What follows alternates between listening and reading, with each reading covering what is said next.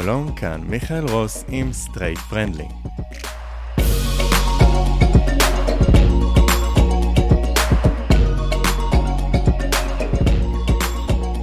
ראש תחום פיתוח תוכניות בג'ולט, והעורך הראשי של גיקטיים לשעבר, שלום לרועי לטקה. שלום. אהלן אהלן, מה שלומך? בסדר גמור.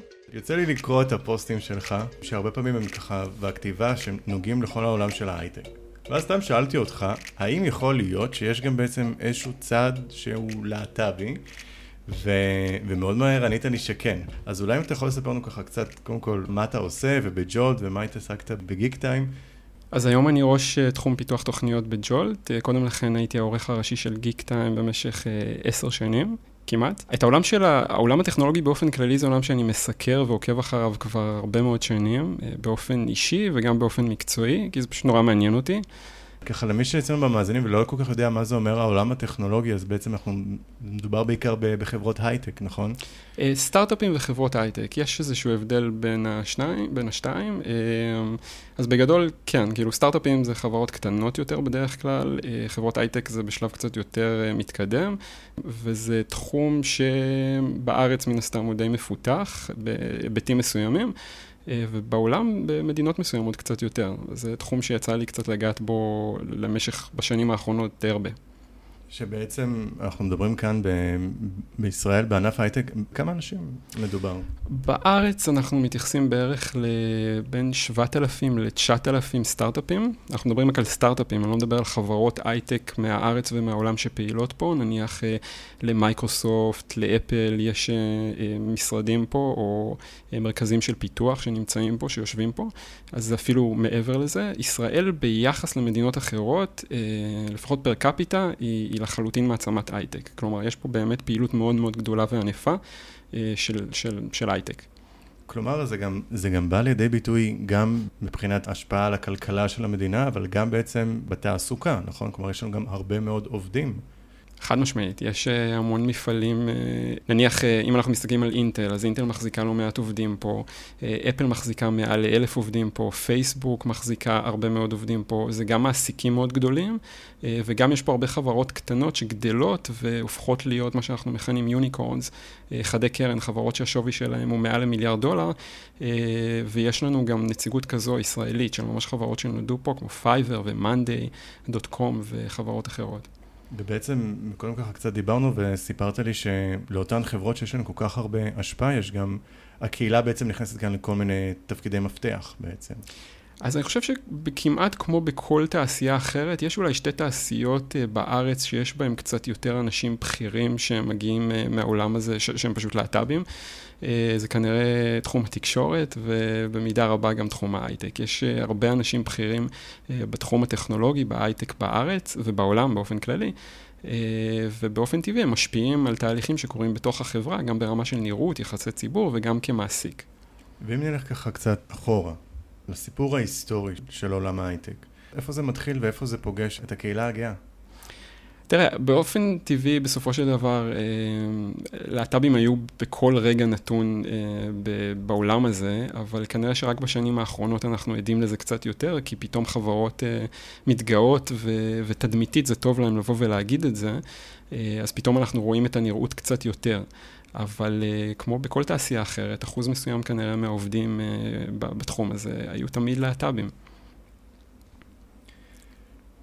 סיפרת לי מקודם על הדוגמה של, uh, של אפל, נכון? ושיש לנו בעצם גם את uh, טים קוק, ושאלנו שם עוד איזושהי דמות, אתה יכול לספר על זה קצת? אפל נוסדה ב-1976 על ידי שלושה מייסדים. שניים מהם מאוד מוכרים, שזה סטיב ג'ובס, כנראה הדמות הכי מוכרת, וסטיב ווזניאק. אה, שהקימו את החברה ביחד. סטיב ווזניאק היה המוח, סטיב ג'ובס הוא האיש העסקים, איש המכירות, הכריזמטי שבעצם הפך את אפל למה שהיא. אבל שני האנשים האלה בעצם מצטרף עוד איזשהו מייסד שלישי שאף אחד לא ממש מכיר אותו, שקוראים לו רונלד ויין. אה, ורונלד ויין היה המבוגר האחראי. זאת אומרת, אה, סטיב ג'ובס מבין שחסר לו באותם שנים הידע המקצועי העסקי שהוא צריך, והוא פונה אליו לייעוץ. אה, ובאיזשהו שלב הוא מצטרף, והוא בעצם יחד איתם, עם סטיב ווזניאק אה, וסטיב ג'ובס, הם מקימים ביחד את אפל ב-76. אה, רונלד ויין הוא, הוא הומוסקסואל מוצר, גם בספר, באוטוביוגרפיה, ש, סליחה, לא, בביוגרפיה של סטיב ג'ובס. יש אזכור לזה שבסופו של דבר הוא גם ניגש לג'ובס וחושף את עצמו כהומוסקסואל באותה תקופה. אגב, את ג'ובס זה ממש לא מעניין, זאת אומרת, הוא מתייחס לזה לגמרי בביטול, לא לחיוב ולא לשלילה, זה פשוט לא משהו שמעסיק אותו או מעניין אותו יותר מדי. והסיפור המעניין עם רונלד ויין זה ש... כשסטיב ג'ובס מבין שהם שניהם מקימים את החברה, כלומר ווזניאק, אה, שהוא המהנדס, המוח שמאחורי המכשירים, האפל 1 וכולי, אה, וסטיב ג'ובס, אז הוא מבין שיכול מאוד להיות שיהיו חילוקי דעות בין שניהם. אה, ואז הוא מחליט להביא את הגורם השלישי שיוכל פשוט להטיל את הכף, או להטות את הכף במקרים שבהם הם לא יוכלו לקבל החלטה. הוא מקבל 10% מהחברה, כלומר הם מקבלים 45% כל אחד מהם, ווזניאק וג'ובס, ורונלד וין מקבל בעצם 10% מהחברה. Uh, העניין הוא שבערך שבועיים אחרי שאפל uh, uh, נוסדה על ידי השלושה האלה, רונלד ויין לא מאמין באפל, הוא לא חושב שהיא תתפוס. הוא חושב שהסיכוי שהחברה הזאת תצליח בעולם שבו IBM נמצאת וחברות אחרות מצליחות um, הוא סיכוי אפסי, ואחרי שבועיים הוא בעצם מחליט uh, לפרוש ומבקש uh, את הכסף שלו בחזרה, 800 דולר אגב. ותמורת ה-800 דולר האלה הוא בעצם מוותר על 10% מאפל. אה, אז אם אנחנו חושבים שאנחנו קיבלנו החלטות אולי לא כל כך טובות במהלך החיים שלנו, אז uh, החלטה כנראה לא כל כך חכמה, בדיעבד אפשר לומר את זה כמובן. אפל נכון להיום שווה קרוב לשני טריליון דולר, היא החברה בעלת שווי שוק הגדול ביותר בעולם. אגב, בהיסטוריה האנושית באופן כללי. אז אפשר לעשות את החישוב של כמה זה עשרה אחוזים מזה ולהבין uh, כמה, כמה העסקה הזו uh, עלתה לו בסופו של דבר. כמה הוא הפסיד פה בעצם. כמה, כמה הוא הפסיד, וואו. כן. הוא טוען אגב שזה לא באמת מעניין אותו וזה לא משנה לו, והוא, שזה, אני לא יודע מה בינו לבין עצמו עובר, אבל אפשר לומר את זה רק בדיעבד כמובן. וואו, זה, זה מטורף. עכשיו גם שנות 76, זה גם ככה, אני מסתכל גם מבחינת פרופורציה להיסטוריה, זה בסך הכל כמה שנים אחרי מהומות סטונוול והקמה של Liberation Front, של הארגונים והתנועה הגאה בארצות הברית, ומדובר בתקופה שבאותן שנים אנשים מהקהילה בכלל נלחמו לזה שלא יפטרו אותם ממקומות העבודה שלהם, בגלל עצם היותם אה, מי שהם. כלומר, אה, זה נראה לי מאוד מאוד מעניין שבעצם עמדת מפתח כל כך בכירה. כן, אם כי אני חושב שפה אפשר ללמוד בעיקר גם על סטיב ג'ובס דרכו, כי בסופו של דבר לרונלד ויין לא היה השפעה מהותית על אפל, הוא פרש ממש בתחילת הדרך.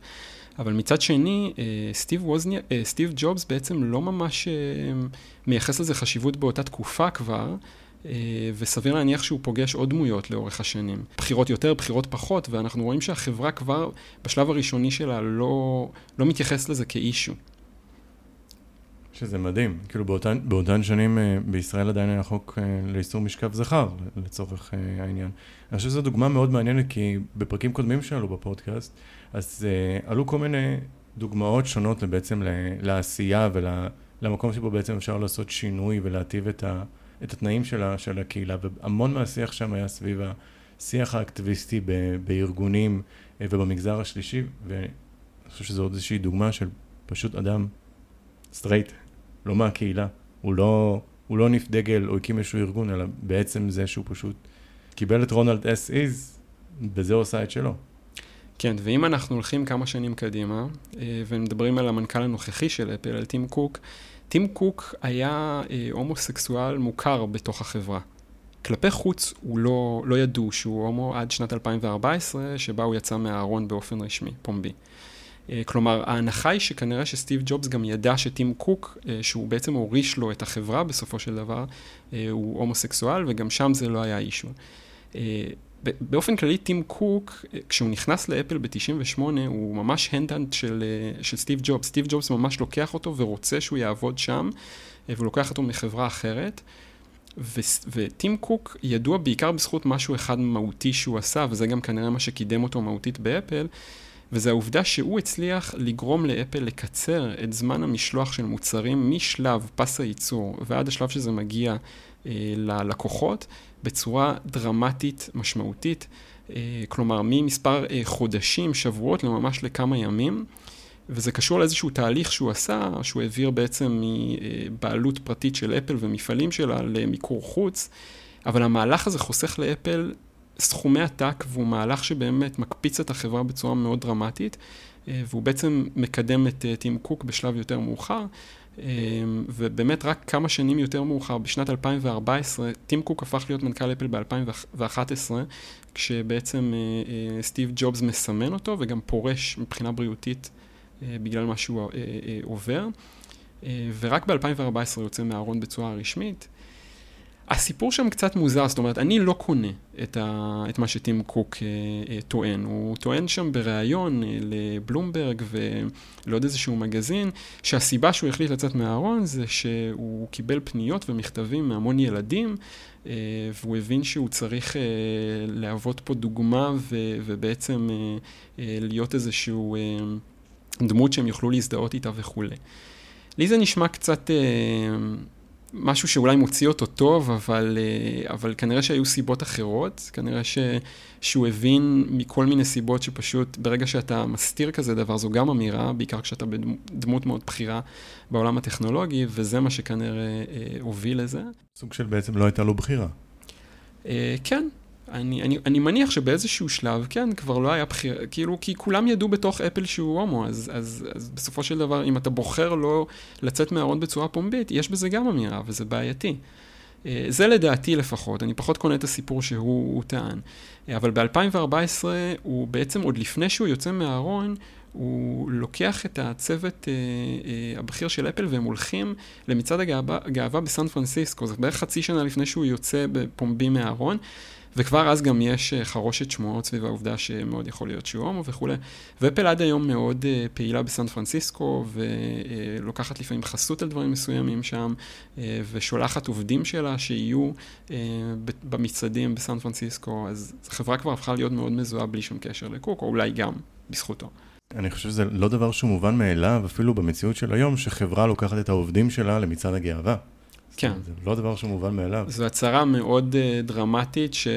שהיא מעבר לרק, אתה יודע, לעשות את זה ברמה של יחסי ציבור. זה באמת להאמין בזה, אם אתה באמת... Uh, הם גם ממש עושים, uh, יוצרים לוגו הרבה פעמים לכבוד האירוע, והיום גם כשהם משיקים uh, את האפל וואץ', אז הם uh, הרבה פעמים מתייחסים לרצועה גאה, וכל שנה הם מנסים uh, uh, לקראת ה pride להוציא איזושהי מהדורה חדשה של הרצועה הזו ושל איזשהו skin מסוים באפל ווצ'. חוץ בעצם מהעניין של השעון והתמיכה וכל הדברים האלה, בהתחלה, אני חושב שמשהו מאוד מעניין כאן, זה בעצם ההשפעה שיכולה להיות לזה לגבי אנשים שצורכים את המוצר, כלומר גם לאנשים שאולי לא מחבבים את הקהילה. מה זאת אומרת?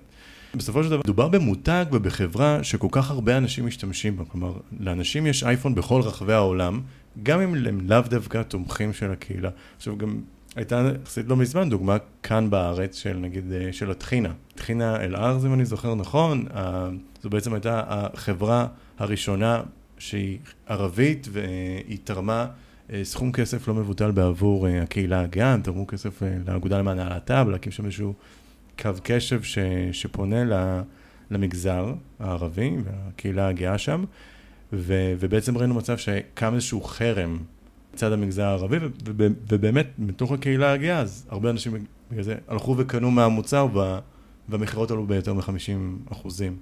יכול להיות שיש פה בעצם מקרה דומה של מותג אפילו הרבה, מותג מאוד מאוד מאוד מאוד חזק, כמו אפל, כאילו, אתה חושב שבגלל שהם הלכו אליהם למצעד, אנשים הפסיקו לקנות את המוצר שלהם? אתה מכיר משהו כזה?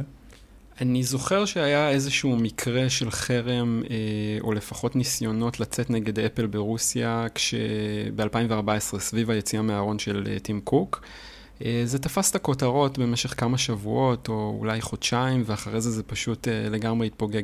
אני לא חושב שאפשר באמת להחרים חברה כמו אפל היום, אה, וחברות בסדר גודל כזה זה פשוט בלתי אפשרי. זאת אומרת, אם אתה תנסה להחרים היום את גוגל, או את פייסבוק, או את אפל, יהיה לך מאוד קשה לחיות פשוט, כי הן נמצאות בכל חלק מהותי בחיים שלנו. ולכן זה בלתי אפשרי. הנקודה היא שברגע שחברה בעצם יוצאת נגד הקהילה, אז הרבה פעמים היא, יש פה איזושהי אמירה, או שהיא עושה משהו הפגנתי נגד, זה, זה יוצר איזושהי הזדהות שלה אה, עם, עם המהלך הזה, וזה יכול לצבוע אותה בצבעים מאוד מסוימים, וכשהיא עושה משהו בעד, באותה מידה. אה, כלומר, זה, זה תלוי תקופה, כלומר, יש תקופות מסוימות שלחברה מאוד משתלם לבוא ולהצהיר שהיא בעד מה, דברים שקשורים לקהילת הלהט"ב.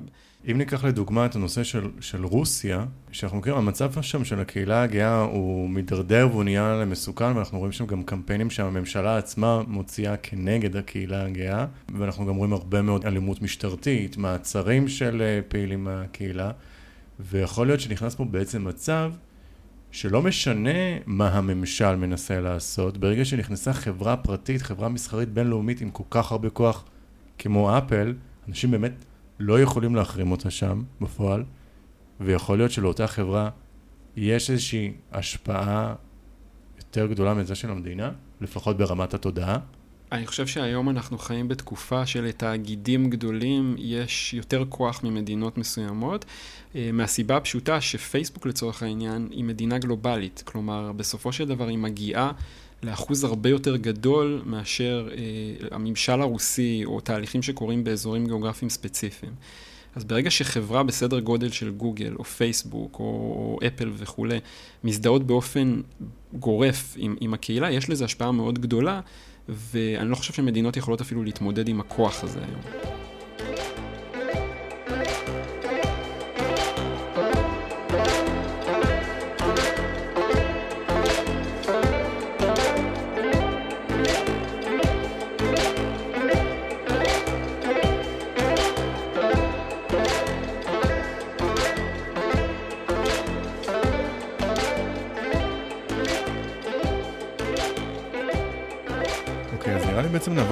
לעוד דוגמה של למי שאמרת שהוא, שהוא אבי, איך אמרת את זה? אבי מדעי המחשב. אבי מדעי המחשב. אלן טיורינג. בשביל לדבר עליו אנחנו צריכים לעשות כזה מין 60 שניות על, על מלחמת העולם השנייה ורקע היסטורי, רק כדי להבין קצת כמה הוא משמעותי. אז, אז בואו בוא שנייה נעשה, נעשה את זה רגע לממש קצר. 60 שניות מתחילים. אוקיי.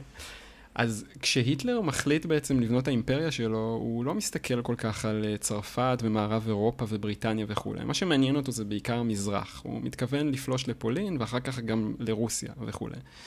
אה, וכשאחרי שהוא בעצם מספח את אוסטריה, והוא מספח את צ'כוסלובקיה, ובעלות הברית עומדות מנגד ולא עושות שום דבר, הוא כבר לא באמת חושב שהן יעשו משהו. הן מאיימות עליו שמבחינתן הקו האדום זו פולין. במידה והוא יפלוש לפולין, נגמר הסיפור, הן יפתחו במלחמה. אבל הוא כבר לא סופר אותנו, לא באמת חושב שזה הולך לקרות, לא מתייחס ברצינות, אבל הן עושות את זה. ברגע שהוא פולש לפולין, הן באמת מצהירות במלחמה אה, נגד, אה, אה, נגד היטלר ונגד גרמניה הנאצית. עכשיו, באותה תקופה, מי שמחזיק בחיל האוויר החזק ביותר בעולם זה היטלר וגרמניה. ומי שמחזיק, לעומת זאת, בצי הימי החזק והמשמעותי ביותר בעולם זו בריטניה. היטלר משוכנע שאחרי שהוא כובש את צרפת יחסית די מהר, ביחס למה שהוא חשב לפחות, הוא יתיש את, את הבריטים והוא בעצם יצליח אה, אה, לכבוש את בריטניה, או לפחות אה, להסב לה נזק משמעותי. בפועל זה לא עובד בדיוק ככה. עכשיו, מה שהאסטרטגיה שהנאצים מנסים בעצם לבנות, מאחר ובריטניה זה אי, זו מדינת אי, הם אה, בונים אסטרטגיה שהיא מאוד הגיונית, פשוט לבודד אותה, להטיל מצור על בריטניה, וברגע שאתה מטיל מצור על בריטניה, היא לא יכולה לקבל אספקה מהשותפות שלה, מארצות הברית ומקנדה, ואז אתה יכול להתיש אותה לאורך זמן ולכבוש אותה בשלב יותר מאוחר בנוחות שלך.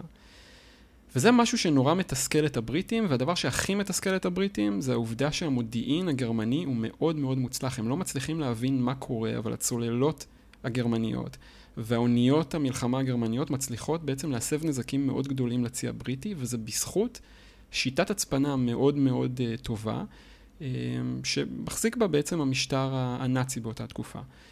אלן טיורינג משוייך במידה רבה לעובדה שמאוד יכול להיות שמלחמת העולם השנייה אה, התקצרה, או אולי אפילו במידה מסוימת בזכותו התוצאות היו כמו שהן. כלומר, ברמה כזו, זה באמת מישהו שאחראי אמ, לשינוי מהותי בהלך הלחימה ובהכרעה של מלחמת העולם השנייה. מה שאלן טיורינג עושה בעצם, אמ, אלן טיורינג אחראי בתוך הצבא הבריטי לפיצוח של האניגמה. אניגמה זו, זה מכשיר הצפנה אה, גרמני, אה, שעובד בצורה מאוד אה, מתוחכמת. עד כאן זה כאילו, זה כאילו... אני מקשיב, כותב לי נוטס, וזה בסדר, אנחנו כולנו לומדים. אפשר לחזור אחורה, לשמוע את זה מחדש למי שלא הבין. אני כנראה אעשה את זה, אבל תמשיך. אוקיי, אז um, הגרמנים בעצם מחזיקים באיזושהי מכונת הצפנה שקוראים לה אניגמה, שנראית קצת כמו מכונת כתיבה, והיא עובדת בצורה מכנית וחשמלית. כלומר, כשאתה נניח אה, מקליד Hello, אז אתה תקליד Age, ואז תדלק נורה מסוימת של אות אחרת, ואז אתה תבין שזו האות שאתה צריך לכתוב. אה, וברגע שלי יש אניגמה, ולך יש אניגמה, אתה יכול בעצם לעשות את אותה פעולה בצורה הפוכה ולפענח את מה ששלחתי לך. הבעיה עם האניגמה זה שבעצם בקדמת המכשיר יש כבלים. אם אני אכוות את הכבלים בצורה מסוימת, ואתה תכוות בדיוק באותה צורה, אנחנו נקבל את אותה תוצאה. מה אני רוצה לומר? אני רוצה לומר שאם לצורך העניין שמנו יד על אניגמה, על המכונה הזו, זה לא מספיק כדי לפענח צפנים. אנחנו צריכים גם לדעת בדיוק איך הכבלים הונחו במכשיר הנגדי. ו- וזה מצריך בעצם איזשהו פיצוח מאוד מאוד uh, מתמטי די, די מורכב. Uh, ואלן טיורינג בעצם uh, מצליח לעשות את זה, הוא מתמטיקאי בריטי. Uh, אגב, גאון שמאז שהוא היה ילד הוא פשוט סומן כגאון. והוא, והוא באמת מצליח יחד עם יחידה שלו לפענח את האניגמה אה, הגרמנית, וזה מעניק יתרון מהותי לבריטים שפתאום יכולים לפענח תשדורות מלחמה של הגרמנים ששולחים לצוללות, כלומר הם יכולים להפתיע את הצוללות הגרמניות, הם יודעים איפה הצוללות הגרמניות נמצאות, וזה משנה את כל פני המערכה שם, בצורה ממש מהותית, ברמה כזו שזה בעצם אה, מטה את הכף לטובת הבריטים. וזו הגדולה המאוד אה, משמעותית של אלן טיורינג. במילים אחרות, יכול להיות שאילולא אלן טיורינג, בריטניה הייתה מפסידה לגרמניה הנאצית? זה די דרמטי לומר את זה. אה, בכל מקרה, סביר להניח שהמלחמה הייתה נמשכת הרבה יותר זמן, בלי שום קשר, ויכול להיות שבריטניה הייתה נוחלת הפסדים. באותם, באותה תקופה גרמניה מנסה אה, לבנות נשק גרעיני, ובסופו של דבר מה שמכריע את הכף זה גם העובדה שבעצם ארה"ב מקדימה אותה. אז קשה לומר אם, אם זה מה ש... אה, אחראי לזה, אבל ללא ספק יש אה, לאלן טיורינג תפקיד מאוד מהותי בקיצור המלחמה, ואולי אה, אלפים, עשרות אלפים, או אפילו מיליונים חווים לו את, חייו, את חייהם כרגע. וואו. זה די, די משמעותי, כן, זה די דרמטי. אגב, מה שלא מונע מבריטניה לא להתייחס אליו כמו שצריך באותה, באותה תקופה. כלומר, אל, אלן טיורינג, אנחנו מדברים על, על שנות ה-40-50, היה אה, מחוץ לארון. הוא היה הומוסקסואל מחוץ לארון בתקופה הזו, זה הזוי בכלל לחשוב על זה. אבל בשנות ה-50, או בשנות ה-40-50, בעצם פורצים לו לבית, סיפור מוזר, וכשפורצים לו לבית הוא הולך להתלונן במשטרה, הגיוני. וכשהוא מתלונן במשטרה, על הדרך, כי הוא הומוסקסואל אה, אה, מוצר, הוא פשוט חושף את היותו הומו בפני השוטרים. ואז הם מחליטים אה, פשוט אה, להגיש נגדו אה, כתב אישום בנוגע לעובדה שהוא הומוסקסואל, כי באותה תקופה זה לא, זה לא חוקי בבריטניה, דרך סעיף קצת שונה וכולי. אה, והעובדה שהוא גיבור מלחמה וכולי לא, לא עוזרת יותר מדי בהקשר הזה. והוא נאלץ לעמוד בסיטואציה שבה הוא צריך לבחור בין עונש מאסר בפועל לעונש מאסר על תנאי, אם הוא לוקח בעצם אפשרות לסירוס כימי. הוא בוחר את האופציה השנייה. מה זאת אומרת? לא, אני לא, רגע, רגע. עוד פעם. איפה הבנתי אותך? אני, רגע, אני שנייה חזרתי אליו. אלן טיורינג, שהוא המציא, בזכות הטכנולוגיה שלו ניסלו פה חיי אדם, נכון? אנחנו מדברים על לאחר, לאחר כבר כן, ההכרה או ההכרה שאמורה להיות, לא? כן, זה קורה אחרי. אוקיי. פרצו אליו הביתה, אבל למה שהשוטרים יבינו שהוא הומוסקסואל מזה שהוא ניגש ומספר להם על זה שפרצו לו הביתה? כי במהלך החקירה עולים עוד כמה דברים שמוזכרים, וזה חלק ממה שמוזכר. אגב, העובדה למרות שהוא... שבעצם, למה לא? כאילו, למה שהוא לא, לא יספר על זה? אם כי באותה תקופה זה היה לא חוקי, נכון? כן, אבל אני חושב שבאותו זמן זה לא עלה לו בראש כל כך, שזה יהווה איזושהי בעיה. אני לא מכיר אה, גיבורי מלחמה שהיו צריכים אה, לחשוב על האם הם מספרים על רומן שיש להם, נגיד, עם אה, אישה נוספת, לדוגמה. לצורך העניין. חשוב לציין שהוא היה גיבור מלחמה שלא ידעו. זאת אומרת, באותה תקופה, בגלל שהתפקיד שלו היה מאוד חשאי, אף אחד לא ידע מי זה אלן טיורינג. אף אחד לא ידע שהוא באמת היה גיבור מלחמה, והשוטרים שעמדו מולו לא ידעו את זה. ומה היה עם העניין של הסירוס הכימי? כאילו, אני בהלם שזה בכלל עלה, אז כאילו... האופציה באותה תקופה בבריטניה, אה, אם אתה... אתה יכול לבחור בין מאסר בפועל למאסר על תנאי, והמאסר על תנאי מותנה בזה שאתה תעבור אה, סירוס כימי. הסירוס. אז או שאתה הולך לכלא, או שאתה עובר סירוס כימי. כן, עכשיו סירוס כימי באותה תקופה הוא, הוא שונה מהיום, כלומר ההשפעות שלו הן, הן שונות, כי סירוס כימי יש גם אה, כנגד פדופילים אה, היום, כן? אבל אז זה שונה, כי התהליך היה קצת יותר, אה, בוא נגיד, זה היה תהליך פחות אה, אה, נעים, מהרבה מאוד אה, בחינות. לא שהיום זה כיף גדול, כן? אבל, אבל זה עדיין היה אבל שונה. אבל יש הבדל עצום היום, היום, מה שלא היה אז, כאילו, בין... פדופיליה או אונס לבין להיות להט"ב. נכון. כן, אין ספק. אמ, פחות ממאה שנה אחורה במדינה מערבית כמו בריטניה. כן, זה נכון. Uh, ובסופו של דבר הוא בוחר באמת uh, לעבור סירוס כימי, וסירוס כימי באותה תקופה זה אומר שמזריקים לו הורמונים נשיים, והתופעות לוואי של זה, זה שאתה מפתח שדיים, והקול שלך משתנה, ורמת הסיור שלך משתנה, אה, ויש לזה המון תופעות לוואי שפשוט שוברות בן אדם, אה, חוץ מהעובדה שיש לזה גם השפעות של דיכאון אה, וכל מיני תהליכים אחרים שנגרמים. ואלן טיורינג על הרקע הזה מחליט קצת לפני שהוא חוגג גיל 42 להתאבד. הוא לוקח תפוח עץ, טובל אותו בציאניד, בעצם אוכל ממנו, ובסופו של דבר מת. אמ, כשהוא לא ממש זוכה להכרה המאוד מאוד גדולה אה, של, להכרת תודה של, של מה שהוא עשה בכמה שנים קודם לכן. ושהוא הציל כל כך הרבה אנשים ממוות בעצם. שה... כן. ההכרה מגיעה רק שנים אחר כך. אגב, זה מתחיל מעצומה אה, בבריטניה, שמחייבת את ראש הממשלה, אם אני לא טועה זה היה גורדון בראון. אה, ב-2009 הוא אה, בעצם אה, יוצא בהצהרה פומבית, בהתנצלות, על, על, על, כלפי אלן טיורינג, ומה שאירע לו על ידי בריטניה באותם שנים. ושנים לאחר מכן, ב-2013, אליזבת השנייה בעצם המלכה חוננת אותו בצורה רשמית, וכאן בעצם הפרק מגיע לסיומו, שזה קצת עצוב, כי זה משהו שהוא לא היה מודע לו אף פעם. כלומר, הוא קיבל את הצד האחר של בריטניה, לא את, ה, את הכרת התודה. וגם היה, יש איזשהו עניין של הכרה בשטר, נכון? כן, אז ממש, אם אני לא טועה, זה קרה בשנה שעברה, שבריטניה הצהירה שהיא תדפיס אה, שטרות עם הדיוקן של אלן טיורינג. אגב, יש גם רחובות, היום גם בארץ, אה, יש בהרצליה רחוב על שם אלן טיורינג, אה, ובבריטניה ובעוד כמה מדינות יש, יש רחובות על שמו, והוא מקבל הנצחה, הוא זוכה היום להנצחה שפשוט הוא לא זכה לה בתקופת החיים שלו. אה, אבל כן, היום זה קצת שונה. כמו שקורה בהרבה מקרים, גם של, של זמרים אפילו, ש, שההכרה מגיעה רק, רק לאחר מותם. אבל פה מה שמנע ממנו זה, זה הלהט"ביות שלו, כלומר, או הלהט"בופוביה שהוא ספג. אילולא, אילולא המאסר והסירוס הכימי, יכול להיות שהוא היה חי מספיק שנים בשביל גם ליהנות מאותה הכרה. כן, יכול מאוד להיות, שאם זה לא היה שם ברקע, אז, אה, אז, אז כן, אז הוא כנראה היה זוכה לאיזושהי הכרה מבריטניה.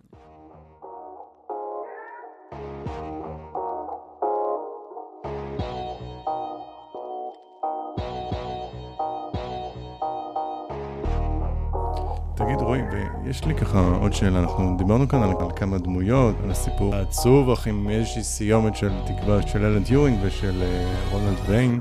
איפה גם האנשים, נשות הקהילה, בסיפור ההיסטורי, בצד הטכנולוגי?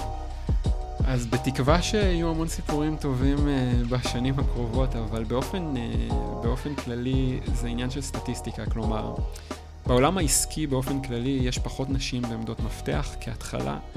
קח את זה לעולם, ה, לעולם היזמות, יש עוד פחות נשים, uh, וכשאנחנו מסתכלים על עולם עסקי, עולם של יזמות, נשים וגם אה, לסביות בתוך כל העולם הזה, או טרנסקסואלים, אז באופן טבעי הסטטיסטיקה היא פשוט נמוכה.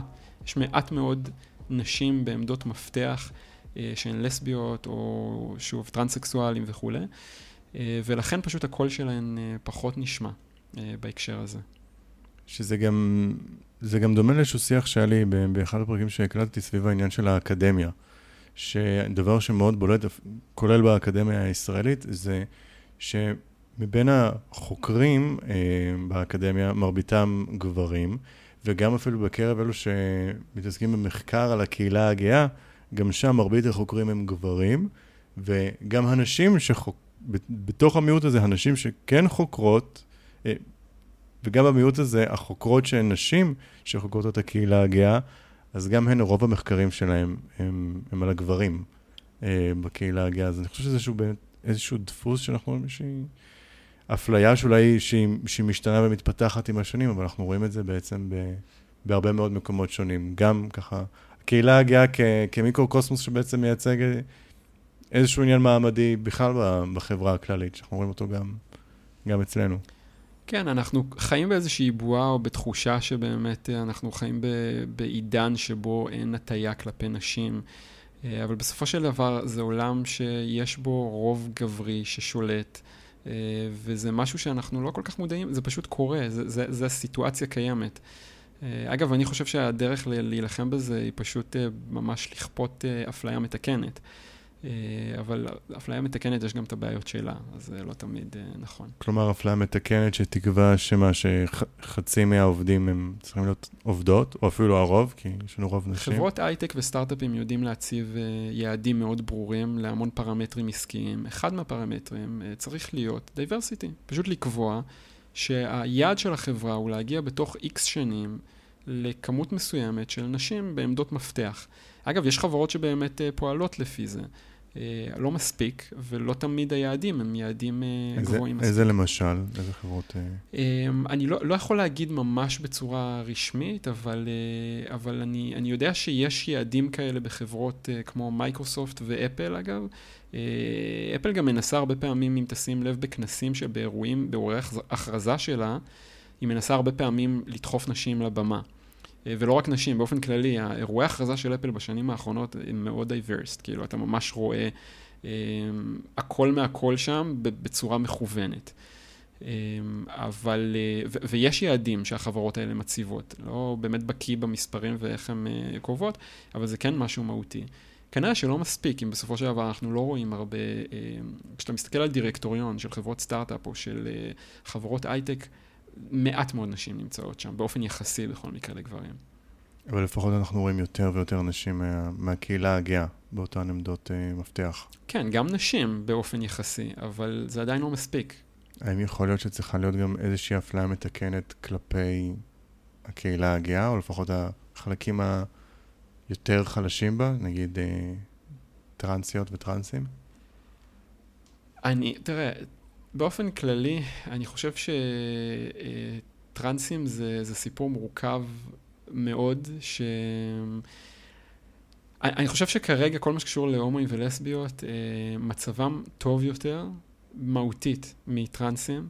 אה, וטרנסים, הבעיה היא עוד הרבה לפני. כלומר, אני חושב שעוד מלכתחילה, האפליה שם כל כך עמוקה, ברמה כזו שמלכתחילה הם בכלל אה, לא מתקבלים לעבודה אה, והם לא רוכשים הרבה פעמים את ההשכלה הנכונה. זאת אומרת, האפליה היא הרבה יותר מוקדמת וזה פשוט גורר אה, כאפקט דומינו את התהליך שבו בסופו של דבר הם גם לא מגיעים לעמדות מפתח. אבל הפתרון הוא לא בהייטק. כשאנחנו מדברים על טרנסים, לדעתי הוא הרבה הרבה לפני. כלומר, במה? ברמת המדינה או ברמת ה... אני חושב שצריך uh, ממש לדאוג לדרבן uh, טרנסים, uh, או לתת איזושהי עדיפות או יתרון לטרנסים בכל מה שקשור מרמת השכלה ורכישת מיומנויות וכישורים, ועד לרמה של לעזור להם להתקבל לעבודות כאלה מלכתחילה. זה, זה תהליך שהוא הרבה יותר ראשוני מחברות הייטק. כלומר, אני חושב שחברות הייטק אין שם המון טרנסים, כי מלכתחילה יש הרבה פחות טרנסים שבכלל מגישים מועמדות. ושיש להם בכלל אה, את, ה, אה, את המיומנויות שאחרים אולי מחזיקים בהם, ופשוט, כאילו, כל התהליך הזה צריך להתחיל הרבה לפני. מי יודע, אולי יהיה לנו פרק שנקליט, שבו אנחנו נדבר על, על, על סיפורים קצת יותר שמחים של נשים טרנסיות שהגיעו לעמדות uh, מפתח. יש, יש כמה דוגמאות כאלה, יש, אה, מי ששמעתי עליה כאן, כאן בארץ, אבל זה באמת, אלה, אלה דברים שהם, שהם עדיין יוצאי דופן. אה, בימינו, אבל לפחות הם קורים, אולי בעבר הם בכלל לא היו. הם קורים ואנחנו גם מכירים לא מעט, טוב, אולי לא מעט זה לא הנחה נכונה, אבל אנחנו מכירים מעט טרנסים שנמצאים בעמדות מפתח בחברות הייטק גם. אה, אבל עדיין זה פשוט כאילו מספרים ממש ממש זעומים ביחס למה שבאמת צריך להיות. אה, כאילו נטייה מינית, אני לא, כאילו זה לא כל כך מורגש בהייטק. כאילו זו תעשייה יחסית באמת כאילו... אה, בסדר. כאילו, אני חושב שאפילו קל להיות יותר הומו מאשר אישה, ברמה הזו. מה אתה כאילו, אומר? כן. עד כדי כך. כן. למה? כן, כי, כי נשים עדיין סובלות מאיזשהו מקום אולי של הטרדות מיניות, ואיזשהו יחס מזלזל מכל מיני מקומות שונים ומשונים, ועדיין עדיף להיות גבר, זאת אומרת, אתה עדיין נמצא בעמדה אחרת כשאתה גבר, אפילו אם אתה הומו, מאשר אם אתה אישה. קל להיות יותר גבר בתעש... בכ- בכלל בעולם העסקי, אני מניח היום, הנטייה המינית היא פחות אישו. כשאתה אישה זה סיפור. אם את אישה ואת אה, לסבית, אז... אה, או טרנסית, אה, למרות ש... אז זהו, אז נראה לי שהעניין של הנטייה המינית פה פחות ישחק תפקיד. כן, מעניין מאוד. למה צריך ארגונים נגיד כמו LGBTech? אוקיי, אז יש לזה משמעות מאוד גדולה, כי תחשוב, אני אתן לך דוגמה קלאסית לזה. אה, בארצות הברית, הקהילה היהודית היא קהילה מאוד מקושרת. הם אנשי עסקים שמצליחים, אתה יודע, לייצר המון אה, עסקאות ולהניע תהליכים, כי הם פשוט, יש ביניהם איזושהי, שייך, יש איזושהי שייכות מסוימת. כשאני הולך לאירוע נטוורקינג, כש, שבו יש עוד איזשהו משהו שמשייך אותי לקהל, קל לי הרבה יותר לעשות networking. החיבורים האלה הם מדהימים. כלומר, אה, בסופו של דבר, היכולת לייצר שותפויות ולהוביל תהליכים עסקיים, זה לא קשור אגב, זה יכול להיות הומואים, זה יכול להיות משהו אחר, זה יכול להיות ירושלמים, זה יכול להיות אה, אה, אנשים שגרים במאזה, בשנקין. זה... כשיש לך עוד חיבור שהוא מעבר לחיבור ה... אנחנו עובדים בטכנולוגיה, אוטומטית היכולת לייצר נטוורקינג היא, היא גבוהה יותר. ובגלל זה ל-LGBT טק יש אה, חשיבות מאוד גדולה. אני מרגיש, ש... כשאני מגיע לא... לאירועים ולכנסים, היכולת שלי לייצר שיתופי פעולה, להכיר אנשים משמעותיים ברמה העסקית, היא מדהימה. ברמה הכי אגואיסטית, אני אומר לך, זה כאילו, זה נותן לי יתרון מאוד טוב, וגם לאחרים, של להניע תהליכים וכולי, ו... והרבה פעמים גם לייצר כוח. זה איגוד, זה, זה, זה מייצר איזשהו כוח, ואם יש חברות מסוימות שמסיבה כזו או אחרת אה, מפלות לרעה וכולי, יש כוח לאיגוד כזה, לקבוצה של אנשים שהיא מחוברת, יש המון כוח. זה ממש דוגמה לאיפה כן יש קהילה. זאת אומרת, זה, זה קהילה. זה הכוח שיש לקהילה. זו קהילה שהיא קהילה שעובדת בתוך העולם העסקי, והיא פשוט רותמת את היותה קהילה לתחום העסקי, וזה עובד נפלא. הרבה קבוצות, מיעוטים אחרים, או חו... אתה יודע, קהילות אחרות עושות את זה, למה אנחנו לא? כאילו, זה נכון. נשמע לי מאוד הגיוני. רועי, אה, אני רוצה להגיד לך המון המון המון תודה. אה, היה לי מאוד כיף. אה, אני חושב שאתה אחד המרואיינים הכי קלים שהיו לי. ממש ממש נהניתי. תודה. תודה רבה.